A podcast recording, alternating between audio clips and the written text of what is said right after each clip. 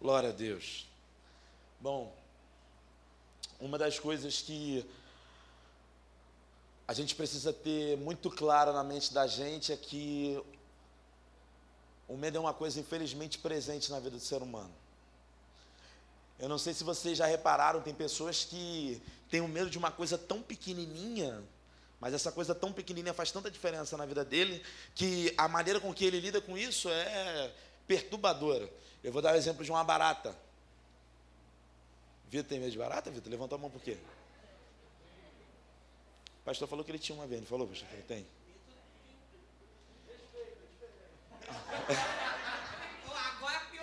Quer estragar minha mensagem meu? Irmãos, os irmãos já lá, para os irmãos entenderem. Vitor falou que tem respeito pela barata.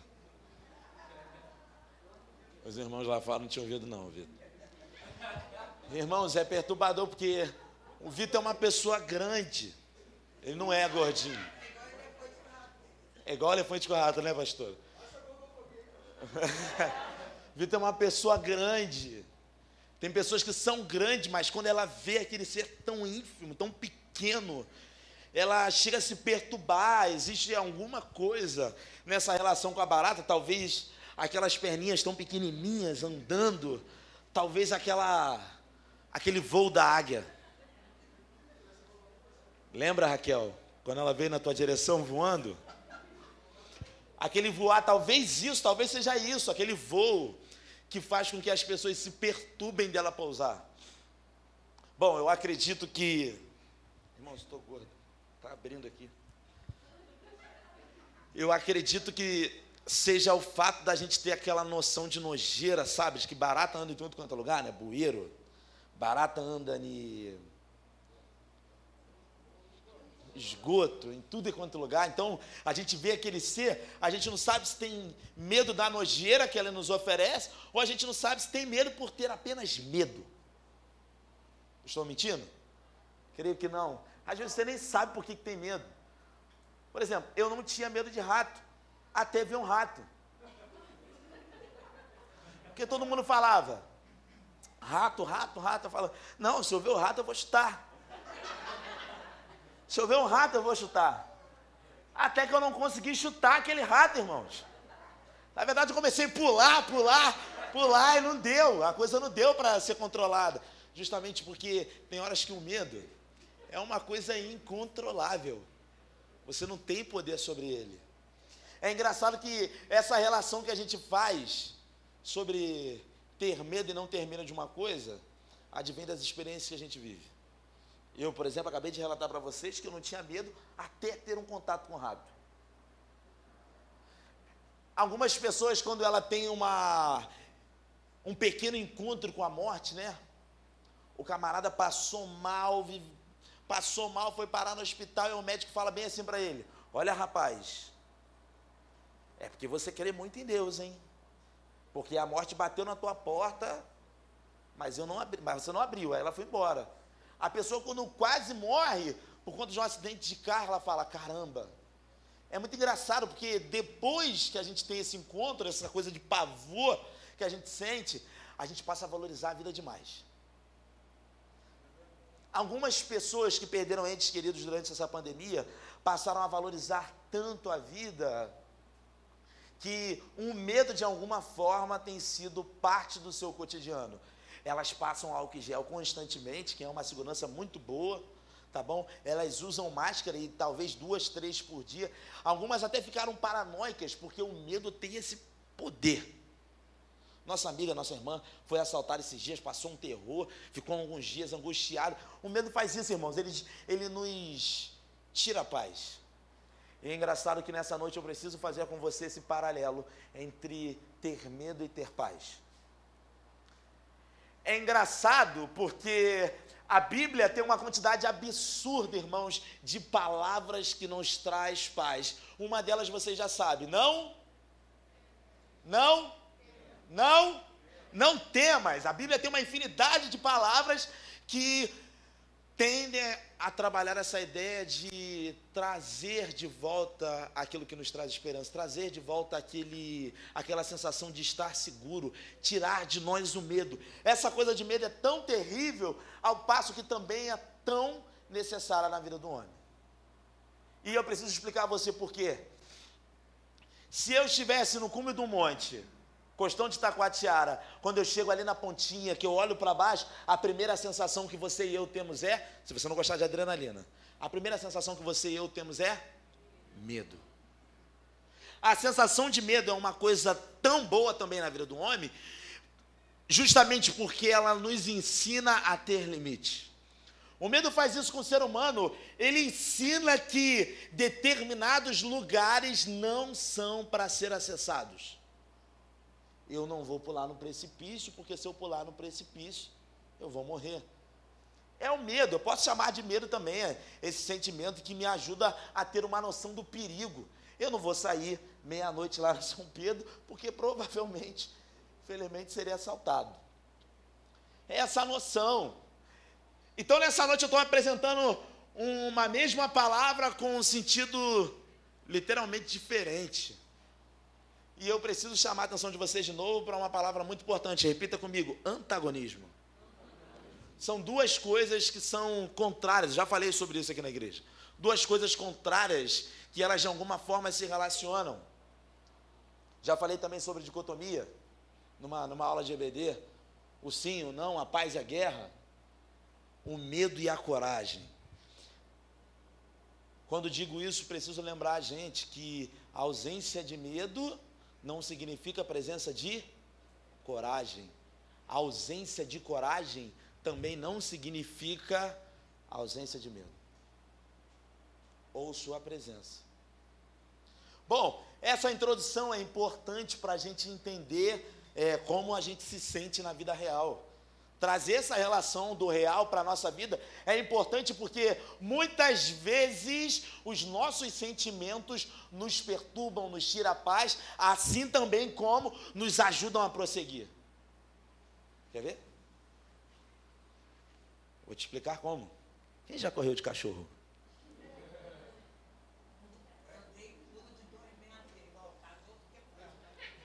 Irmãos, tem gente que está com perna quebrada, quando vê o cachorro corre. Quem está rindo aí, gente? De muleta. Você já viu esses vídeos que os caras sem perna correm? É incrível, porque essa, esse lance do medo também nos ajuda. Nos ajuda. Eu, não, eu preciso dar, contar uma história rápida. Eu estava lá no final da Avenida Brasil, uns anos atrás, fazendo Uber, amarradão, saindo de Campo Grande. Acabei de colocar gás no carro, irmãos, do nada, um meriva todo preto aparece. Do nada. E grita assim: Ei! Irmãos, ele só gritou, que eu fui parar lá no meio da Avenida Brasil. Era o medo que estava me impulsionando.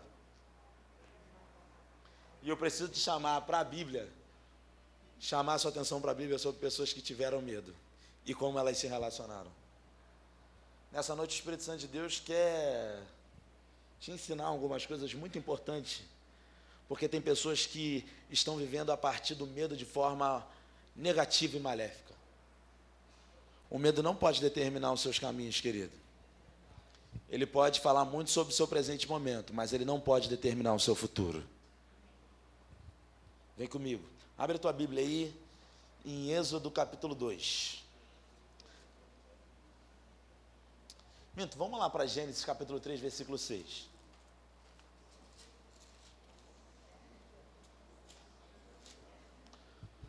Vamos fazer um panorama bem rápido de duas situações no início da Bíblia. Irmãos, é muito incrível essa vibe agora do pastor, desse negócio de Bíblia. Que caramba, a gente ouve esse barulho, né? Olha. Esse barulho, eu não, eu não tinha entendido, pastor, mas agora eu entendo. É, é gostoso o negócio de ouvir. Tchac, tchac. Vocês estão abrindo mesmo. Não, vamos para Gênesis 3 primeiro. Gênesis 3, versículo 6. Vem do, vem do versículo 1, versículo 1, 3, 1. Diz bem assim, ó, eu vou adiantar por cada hora, tá, irmãos? Mas a serpente, mais sagaz que todos os animais selváticos que o Senhor Deus tinha feito, disse à mulher: É assim que Deus disse não comereis de toda a árvore do jardim? Respondeu-lhe a mulher: do fruto das árvores de jardim, jardim podemos comer, mas do fruto da árvore que está no meio do jardim, disse Deus, dele não comereis. Nem tocareis nele para que não morrais. Então a serpente disse à mulher: É certo que não morrerás. Porque Deus sabe que no dia em que dele comerdes, se vos abrirão os olhos, e como Deus, sereis conhecedores do bem e do mal. Vendo a mulher que a árvore era boa para se comer, agradável aos olhos, e árvore desejável para dar entendimento, tomou-lhe do fruto e comeu, e deu também, e deu também ao marido, e ele comeu. Abriram-se então os olhos de ambos, e percebendo que estavam nus, cozeram folhas de figueira e fizeram cintas para si. Quando ouviram a voz de Deus que andavam no jardim pela viração do dia, esconderam-se da presença do Senhor Deus, o homem e sua mulher, por entre as árvores do jardim. E chamou Deus ao homem e lhe, e lhe perguntou: Onde estás? E ele respondeu: Ouvi a tua voz no jardim, e porque estava nu, tive medo e me escondi. Perguntou-lhe Deus: Quem te fez saber que estava nu? Comeste da árvore que te ordenei que não comesse? Então disse o homem: A mulher que me deste por esposa, ela me deu da árvore e eu comi. Disse o Senhor Deus à sua mulher: Que é isso que fizeste? Respondeu a mulher: A serpente me enganou e eu comi. Então o Senhor disse à serpente: Visto que isso fizeste, maldita és entre todos os animais domésticos e o és entre todos os animais selváticos. Rastejarás sobre o teu ventre e comerás pó todos os dias da tua vida. Irmãos, veja que loucura. Após esse casal, Adão e Eva, comerem esse fruto, a primeira sensação que eles tiveram com o corpo era de nudez. A sua nudez era tão vergonhosa para si, que a, o primeiro sentimento que eles tiveram em relação a essa nudez foi medo. Medo porque poderiam se apresentar diante de Deus e eles estavam nu. Uma das grandes problemáticas de você fazer aquilo que Deus não quer, daquilo que Deus não deseja, é um efeito cascata das coisas na vida do homem. O fato deles sentirem medo só existiu porque quando Deus os chama, os chama, eles percebem que estão nu, sentem vergonha, e esse sentimento de vergonha provoca medo, e esse sentimento de medo provoca uma cascata muito louca.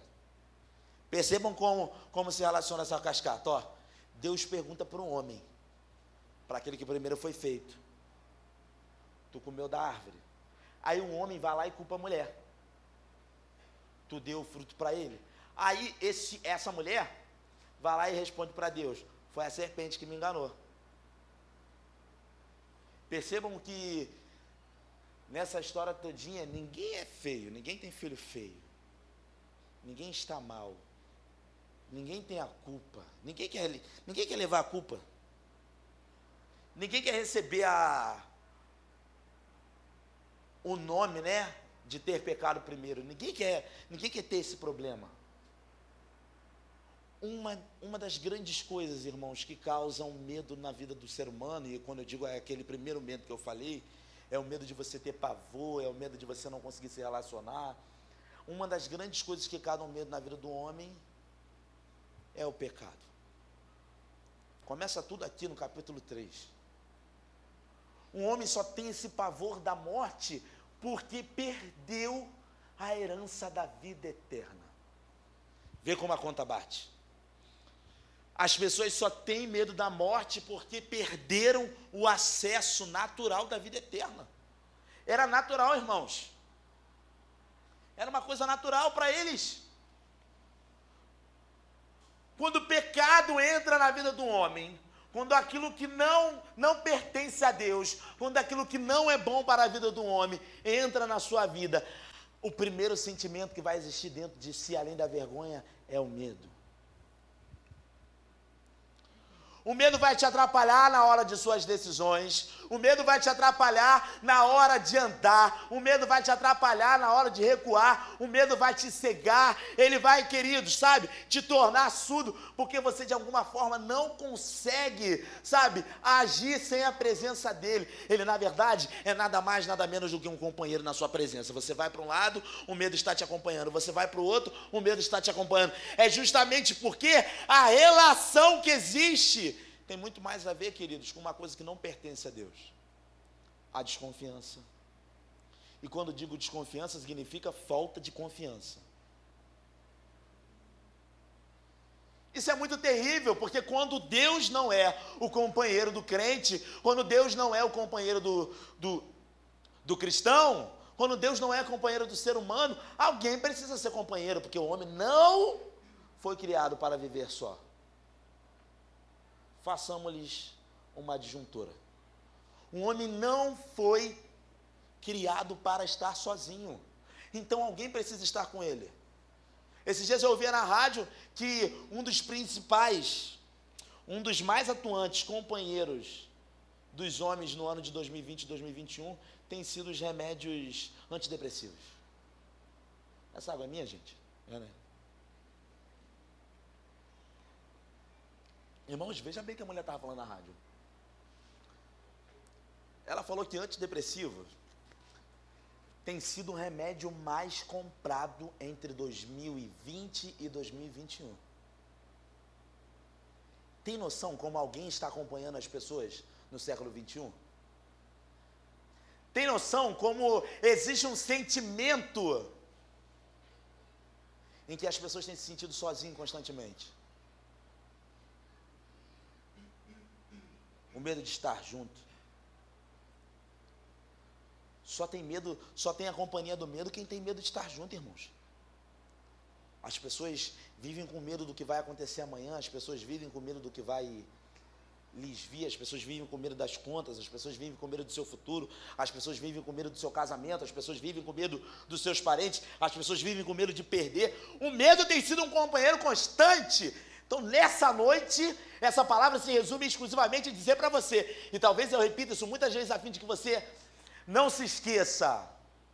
O medo pode até estar te perturbando, mas na noite de hoje, o Senhor marcou um encontro para te dizer: sai o medo e entra a minha presença. Enquanto o medo perseguia Adão e Eva, quem chega para tomar lugar era é a própria presença de Deus querendo corrigir as coisas. Era a própria presença de Deus que estava dizendo bem assim para ele: Olha, pô, por que vocês fizeram isso? Por que, cara? Se a gente ler o livro de Gênesis, essa ação deles encaminha, sabe, irmãos?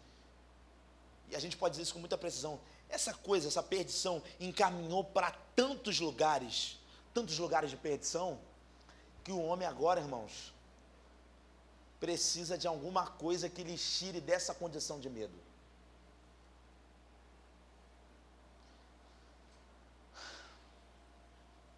Caim, quando mata Abel, vive com tanto medo, tanto medo, que até a sua sombra lhe assusta.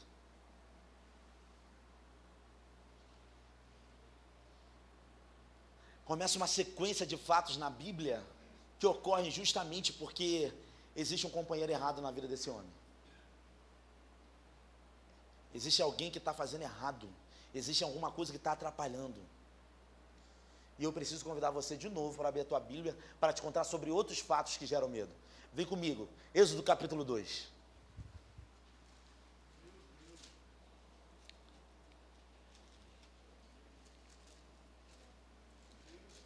Glória a Deus.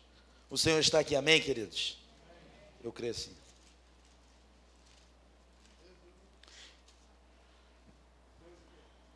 Êxodo capítulo. Êxodo capítulo 1, verso 8. Êxodo capítulo 1, verso 8.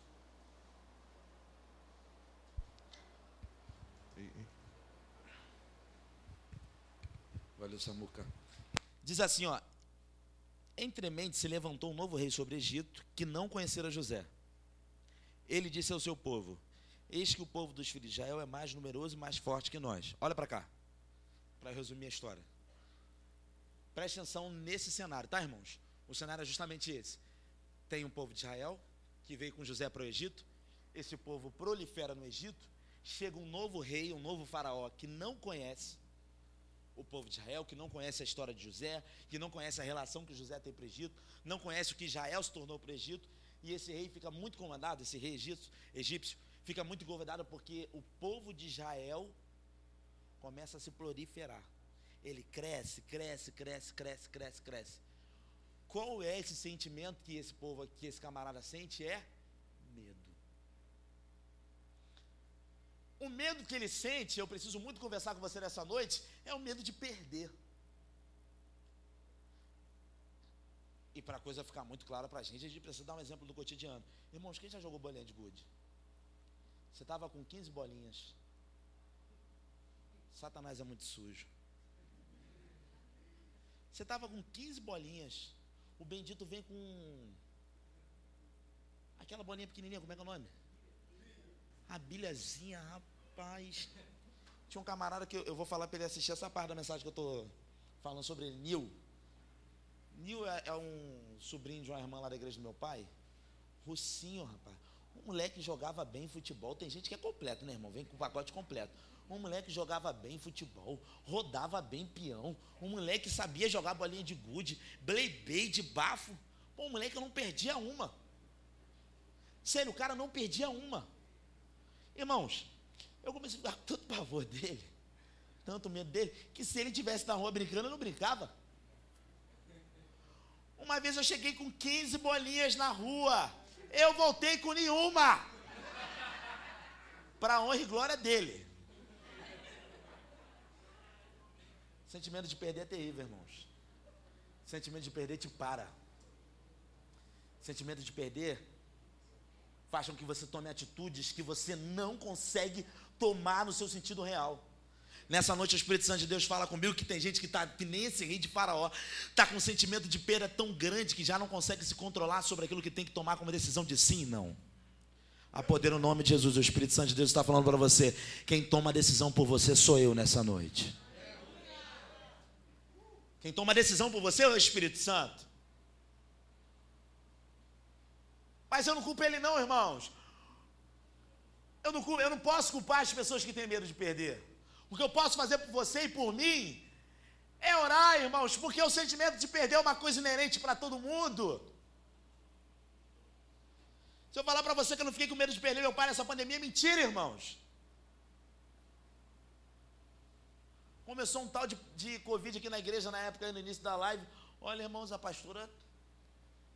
Pastor, eu fiquei com medo, hein, pastor? A gente ficou com medo, porque o medo estava ali presente. Queridos. Eu lembro dessa parte do medo, mas eu lembro de uma outra parte também, que a gente começou a clamar. A gente começou a se posicionar. A gente começou a dizer, então me tira o medo. A gente começou a dizer que no lugar do medo havia uma esperança de Deus. Ah, nessa noite, querido, um sentimento aqui em que não tira, sabe? Em que não omite o medo, esse sentimento presente, mas ela te fortalece de uma outra parte. Vou dizer para você como. Eu não acreditava em autoestima achava que era uma coisa de coach. E lá em casa, todo respeito, tá, irmãos? A gente é contra coach, né? Varou psicólogo. Meu presente de Deus. Devolvi, hein? Se é que você me entende. Aí eu ficava naquela, né? Não, essa história de autoestima. Ih, fala sério. Até que um dia o Senhor falou bem assim comigo, cara, ó, Levanta tua cabeça, meu irmão. Dá a volta por cima. E quando eu cheguei aqui na igreja aqui, tem uns, tem uns lances de palavra de fortalecimento. Não sei se já repararam. Às vezes a gente chega aqui no culto aqui meio borocochó. Aí quando não são os pastores, são, são os líderes. É, que, agora eu faço essa vibe também, mas antes eu era só. Tu chega aqui meio mal, tu chega aqui meio cabisbaixo. Eu lembro de uma que a pastora fez, mas não vou contar não porque é antiético. Mas eu lembro que alguém chegou aqui na igreja, para, a pastora parou a Santa Ceia. Fulano, você não está bem, vem aqui que eu quero orar por você. Essa pessoa saiu daqui bem, irmãos. Também já vi pessoas aqui na igreja, alguém chegava triste e alguém falava assim: Quero te dar um abraço. Preciso te dar um abraço. O Senhor está dizendo para eu te dar um abraço. O Senhor está dizendo para eu falar com você. O Senhor está dizendo para eu estar contigo. Era o medo que estava na vida daquela pessoa. Era o pavor. Era essa noção de perda. Mas o Senhor veio com o seu braço forte. O grande problema desse rei do Egito é que ele não tinha a presença de Deus. Se ele tivesse a presença de Deus, ele ia entender os planos de Deus na vida dele. Aí eu preciso insistir que a gente vá lá para o capítulo 2. Versículo 1 diz bem assim: ó, Foi-se um homem da casa de Levi e casou com um descendente de Levi. E a mulher, e a mulher concebeu e deu à luz a um filho. E vendo que era formoso, escondeu por três meses. Não podendo, porém, escondê-lo por mais tempo. Olha, olha, olha o que, que o medo faz, tá, irmãos? Olha o que, que o medo faz com uma pessoa. Eu vou falar e depois a gente reflete. Vou ler depois a gente reflete junto. Não podendo, porém, escondê-lo por mais tempo, tomou um cesto de junco, calafetou. Calafetou é. Como é que é esse negócio, irmão? Que a gente. Vedar, vedar. Vedar. Calafetou com betume e pis, e pondo nele o menino, largou no carreçal à beira do rio. Carreçal é, é essa vibe da água, né? Correr, né? A irmã do menino ficou de longe para observar o que lhe haveria de suceder. Desceu a filha de Faraó para se banhar no rio, e as suas donzelas passeavam pela beira do rio, vendo ela o cesto no carreçal, enviou a sua criada e o tomou. Abrindo, viu a criança e eis que o menino chorava, teve compaixão dele e disse: Este menino é dos hebreus. Então disse sua irmã, a filha de Faraó: Queres que eu vá chamar uma das hebreias que sirva de ama e te crie a criança? Respondeu-lhe a filha de Faraó: Vai. Saiu, pois, a moça e chamou a mãe do menino. Irmãos, olha que loucura. Por conta desse medo, esse rei egípcio pegou e começou a dar um decreto de que essas crianças não poderiam viver, os meninos não poderiam viver, os egípcios, né, só as fêmeas poderiam viver. Então, tipo assim, qual era a vibe? Toda criança hebreia que nascia, todo menino que nascia, irmão, o lance era matar. Ele até deu uma ordem a umas parteiras de que essas parteiras pegassem e matassem os meninos. Só que as meninas, essas parteiras tinham tanto temor de Deus que elas enganaram esse rei e disseram: olha, essas hebreias, elas são muito avançadas, elas são diferenciadas, elas são muito fortes. Quando elas têm os meninos, quando chamam a gente, essa criança já nasceu. Entende? Essa criança já nasceu. Enganaram, essa criança aqui continua vivendo. E por acaso essa criança era Moisés e sua irmã Miriam. Sua irmã Miriam. É. Toma essa criança com medo. Cria um, um cesto unge ele todo, fecha, tal, prepara, irmãozinho, no medo, vai para perto do rio, coloca a criança no rio. Eleonora, você que tem três filhos, três filhas, no rio, Eleonora? No rio. Imagina, Raquel que é mais velha, cadê Raquel? Irmãos, Raquel hoje levantou a oração na casa de Clara. Forte. Raquel é intercessora do Docmus, amém? Irmãos, Raquel lá no Rio, indo embora. E tá a Júlia vendo a Raquel indo embora. Não, fazer o, fazer o contrário, Raquel. Fiz errado, eu fiz errado, Raquel. É Júlia depois, né? Aí Raquel pega a Júlia lá no Rio e tá a Júlia indo embora. irmãos, que pavor, irmãos. A pastora conta uma história de umas irmãs aí com banana split. Cadê as irmãs da banana split? Ai! Cadê? Lucinha tá ali, né? Tia Carla, cadê? Ô, benção. Marizinha, Deus abençoe Marizinha. Tia Vânia. Tia Vânia veio de manhã. Então. Serlene também estava na banda de split? Irmãos, deixa eu contar um testemunho para vocês. Tinha os amigos da onda que não salvaram, não, né? Irmãos, a pastora conta uma história aí, essas irmãs contam esse testemunho, que foram para um, uma região dos lagos, em lugar da região dos lagos. Foi onde, pastor? Arraial. Arraial. Foram para Arraial, foram andar numa banana split. O negócio começou a andar, andar, foi para alto de mar. Essas mulheres começaram a gritar, foi um pavor, um pavor. Agora, irmãos, ah meu Deus. Eu, pastor, eu fico imaginando todas elas gritando juntas. Irmãos, eu estou imaginando a pastora. Estou imaginando tia Carla, tia Vânia. Carla salvou a gente. Carla, né? Carla salvou três uma vez só. E aí? Eu, Silênio, não, eu, Marius e Silênio. É. E aí a onda jogou Silênio e foi pra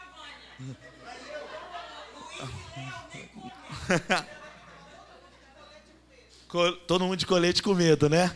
Você vê, a salvação às vezes está com a gente, mas o medo predomina. Irmãos, por que eu estou contando esse testemunho? Porque deve ser terrível a sensação de você ver um ente querido na praia, na água, correndo, com a simples situação de ser afogado. A sensação de afogamento é muito ruim, irmãos. Muito ruim.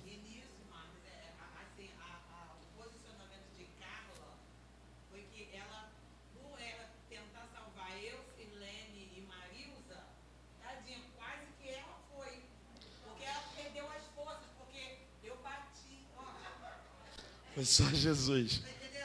Para a galera da live entender, a pastora está falando sobre o posicionamento da irmã Carla. Que ela foi tentar salvar as três e quase que ela foi junto também. Ela acabou se cansando, a pastora está falando. Sou tradutor, irmãos. Irmãos, aí veja bem. Imagina aquela sensação de Miriam olhando seu irmãozinho recém-nascido. Recém-nascido. E a Armin está ali. Só porque eu me afoguei ano passado. Olha, você é minha amiga ou amiga da onça? Mas não vou contar esse testemunho, não. Já contei um. Já, já bati a meta na pregação. Irmãos, aí imagina. Você não ter controle de uma coisa acontecendo. Uma das coisas que o Senhor Jesus ensina para a gente nesse versículo é que a filha de Faraó, ou Carla, serão literalmente parte do plano de Deus para salvar a gente desse medo, desse pavor. Tem pessoas que, independente de como elas são, irmãos, independente de quem são, independente da condição que estão, são usadas por Deus para poder salvar a gente. E talvez nessa, talvez nessa noite você pense assim: mas eu não sou digno de salvar ninguém, eu não sou digno de tirar o medo de ninguém. Graças a Deus por isso, irmãos. Porque a gente leu lá no capítulo 1 de Gênesis que um monte de gente deu mole e com isso o plano da salvação foi feito. E com isso nessa noite existe uma pessoa chamada Jesus. Ela te dá a condição de ser salvador. Ela te dá a condição de você tirar o medo de alguém. Ela te dá a condição de dizer: "Sim, eu posso ser usado por Deus para tirar o medo da vida de alguém". É. Quem era filha de Faraó, irmãos? Filha de Faraó era a pessoa que estava oprimindo. Filha de Faraó era a pessoa que o seu pai estava judiando, estava matando, estava prendendo, estava escravizando. Mas que loucura, irmãos. É Shirley, pastor. Aí eu preciso lembrar você sobre aquele antagonismo que nós falamos no início. Quando as coisas parecem estar literalmente no caminho do medo, no caminho da guerra, no caminho do mal, quando aquilo que parece menos possível, quando aquilo que não parece ser realmente o que é bom para a gente, o Espírito Santo de Deus vai lá, mexe no tudo, mexe a panela, faz o negócio acontecer, e a filha de Faraó agora é o resguardo que Moisés precisava.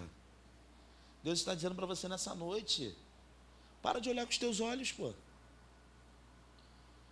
Para de enxergar com a tua lógica. A gente tem exemplos muito claros na Bíblia, irmãos. Enquanto as pessoas estavam amedrontadas com Golias com mais de três metros e não sei quanto, enquanto existia um exército que estava dizendo bem assim: eu não vou lutar, eu não vou fazer, eu não vou acontecer. Existia um camarada que era franzino, que não tinha força, mas que por oportunidade de Deus e unção dele matou leão e matou urso. Eu disse aqui no início da oração que não tem nada a ver, não tem nada a ver com você, tem a ver com ele. O Espírito Santo de Deus nessa noite quer te lembrar, querido, que Ele está te dando a oportunidade nessa noite de te lembrar que Ele te capacita independente da tua situação. Ele te capacita para cuidar. Essa mensagem é muito pessoal para mim, irmãos. Eu cheguei aqui na igreja mal, irmãos. Eu gosto de lembrar isso porque eu gosto de lembrar onde eu estou hoje. Essa mensagem me ensina muito, irmãos. Essa mensagem me ensina muito. Eu gosto de lembrar isso porque eu cheguei muito mal aqui, mas eu não fiquei mal, não. Permanecer no lugar em que Deus não quer, queridos, é o oposto daquilo que nós estamos esperando, que é a certeza da glória de Cristo Jesus.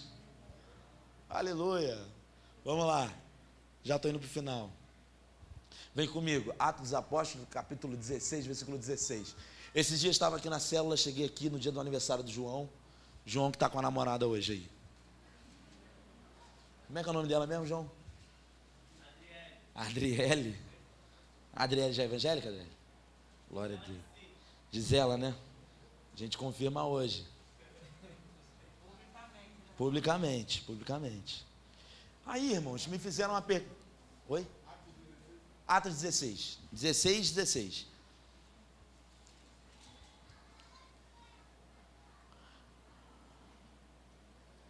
Do 11, irmãos, do 11. Lembrei de uma outra coisa aqui. Presta atenção, olha que loucura. Eles me fizeram uma pergunta aqui no dia aqui sobre como a gente se relaciona com o momento e as decisões, algo do tipo. E na hora o Senhor me lembrou desse versículo e o Espírito Santo de Deus, eu acabei pregando essa mensagem lá na igreja do meu pai, só nesse capítulo aqui, eu precisava terminar essa mensagem hoje com essa parte do capítulo 16, a partir do versículo 11, a partir do versículo 16 de Atos dos Apóstolos. Qual é o cenário? Vamos ler e depois eu falo. Paulo em Filipos, Lídia convertida, olha só que loucura. Essa aqui é a introdução e depois a gente vai para a parte importante. Tendo, pois, navegado de Troade, seguimos em direitura a Samotrácia, no dia seguinte a Neápolis. E dali a Filipos. Repita comigo, Filipos. Filipos. Irmãos, essa cidade de Filipos é uma cidade muito bacana. É uma cidade histórica. Justamente porque essa cidade é, tem muito a ver com essa questão de Alexandre o Grande e tal, de conquistar essa cidade. Tem o um nome justamente por conta das pessoas que. De, de, uma pessoa que era parente de Alexandre o Grande e tal. É uma cidade muito importante, é uma cidade de muita importância na, na, na história da, da igreja primitiva. Aí veja bem, irmãos.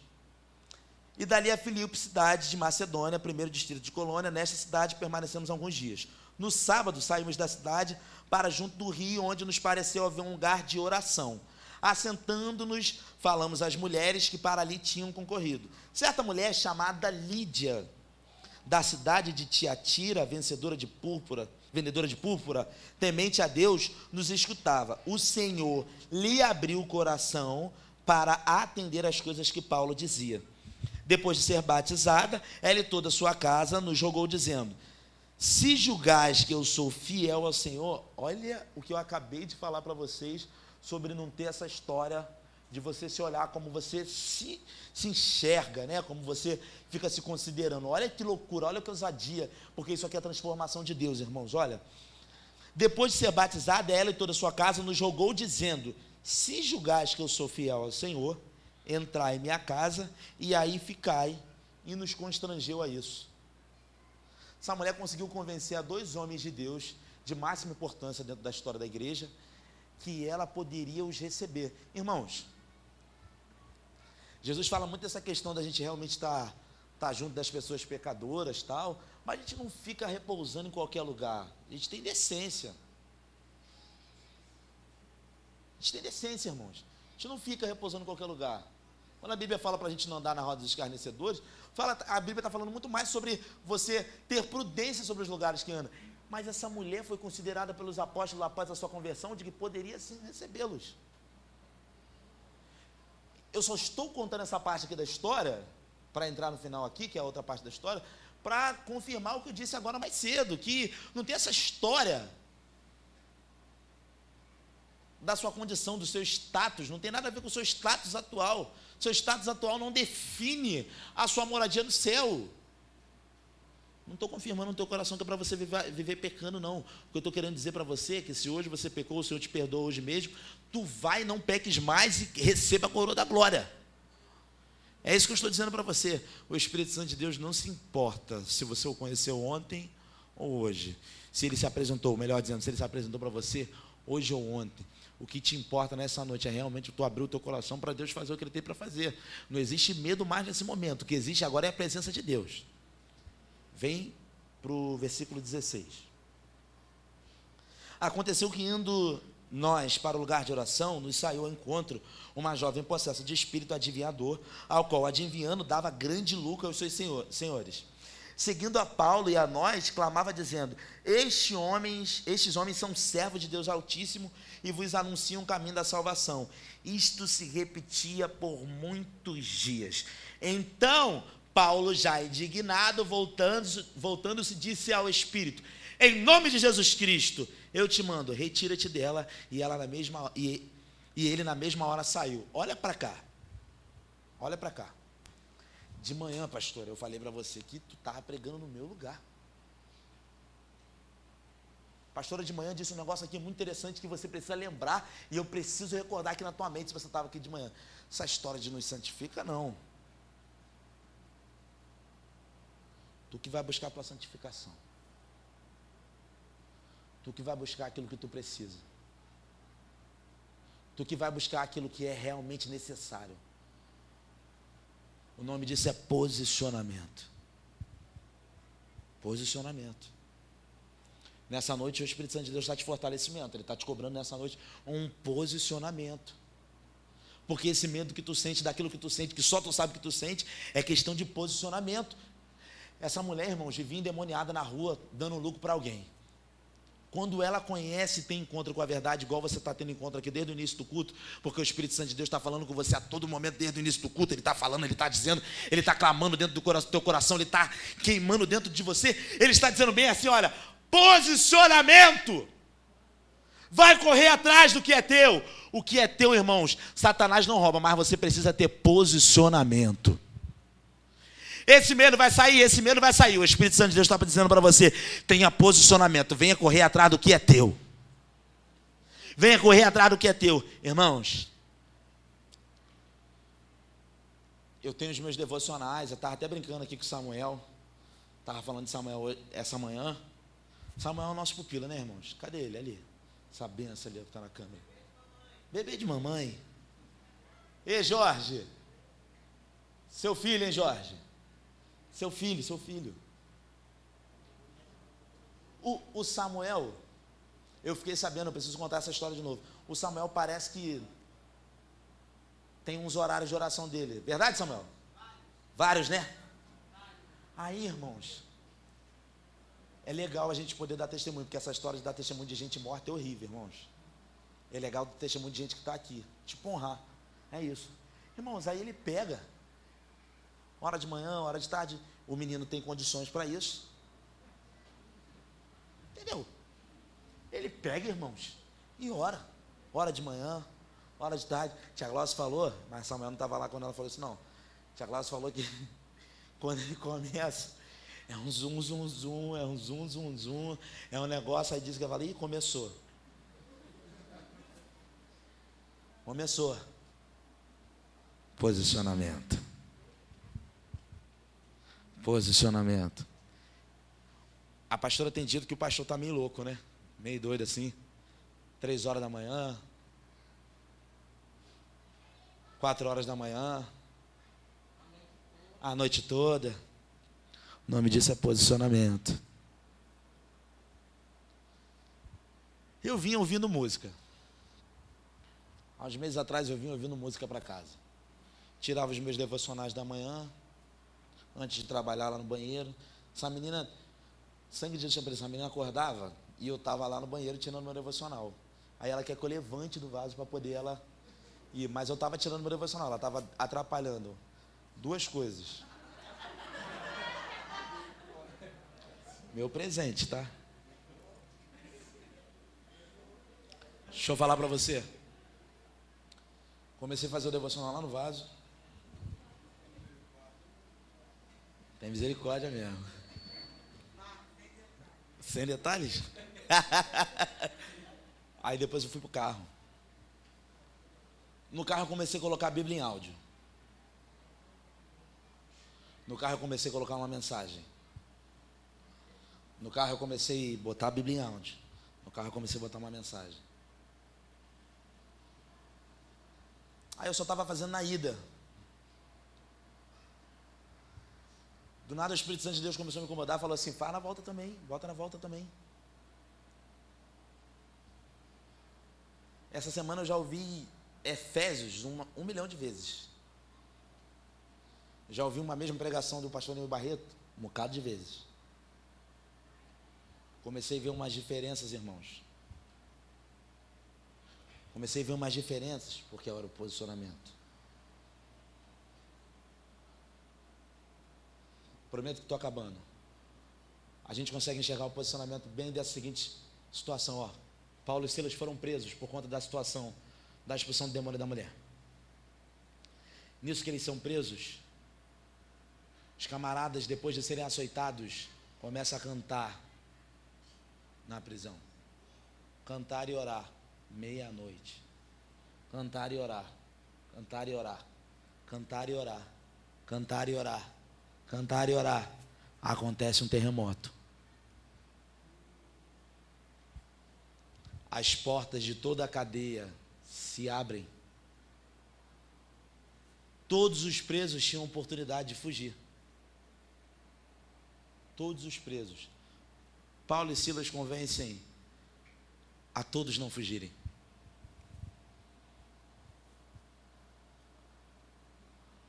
O carcereiro se vê tão desesperado, sem perceber que ninguém tinha fugido. Eu falei isso aqui na célula.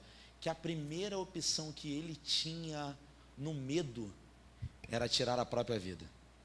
A possibilidade de sofrer na mão do governo era tão ruim, o medo na vida dele era um negócio tão possessivo, era um negócio tão estrangulador, era um negócio tão perturbador, que a opção que ele tem é: vou tirar minha própria vida. Aí, irmãos, aqui a gente começa a finalizar literalmente essa mensagem. Irmãos, quando o camarada está prestes a tirar a sua vida, o apóstolo Paulo dá um grito, e a gente precisa entender por que, que ele dá um grito. Pense bem comigo, às vezes a gente está no meio de um monte de gente, se Yasmin começar a falar, eu consigo compreender tudo que ela fala porque eu tenho intimidade com Yasmin, eu tenho vivência com Yasmin, eu tenho, tenho liberdade, eu ouço a voz dela todos os dias. Não sei se já, já teve essa sensação de que está todo mundo falando. Não sei, Hanna. Estava todo mundo falando, sua mãe falou, você conseguiu compreender.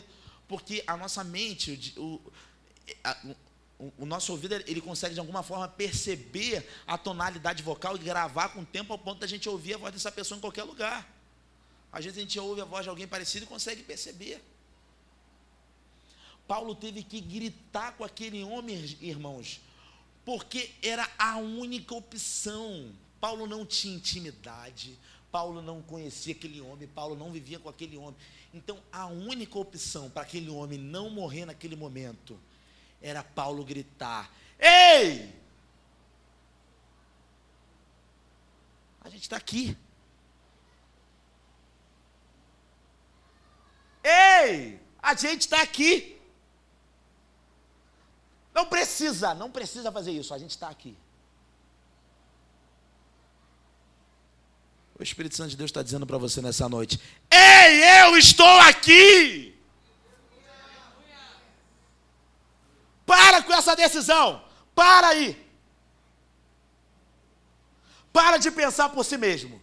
Para de tomar essa decisão a partir dos seus próprios conceitos.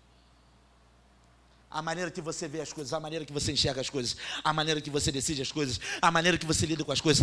Ei, nós estamos aqui. Eu, o Pai, eu, o Filho, eu, o Espírito Santo de Deus. A Trindade está do teu lado, está te chamando, dizendo: Eu estou aqui, larga esse medo nessa noite.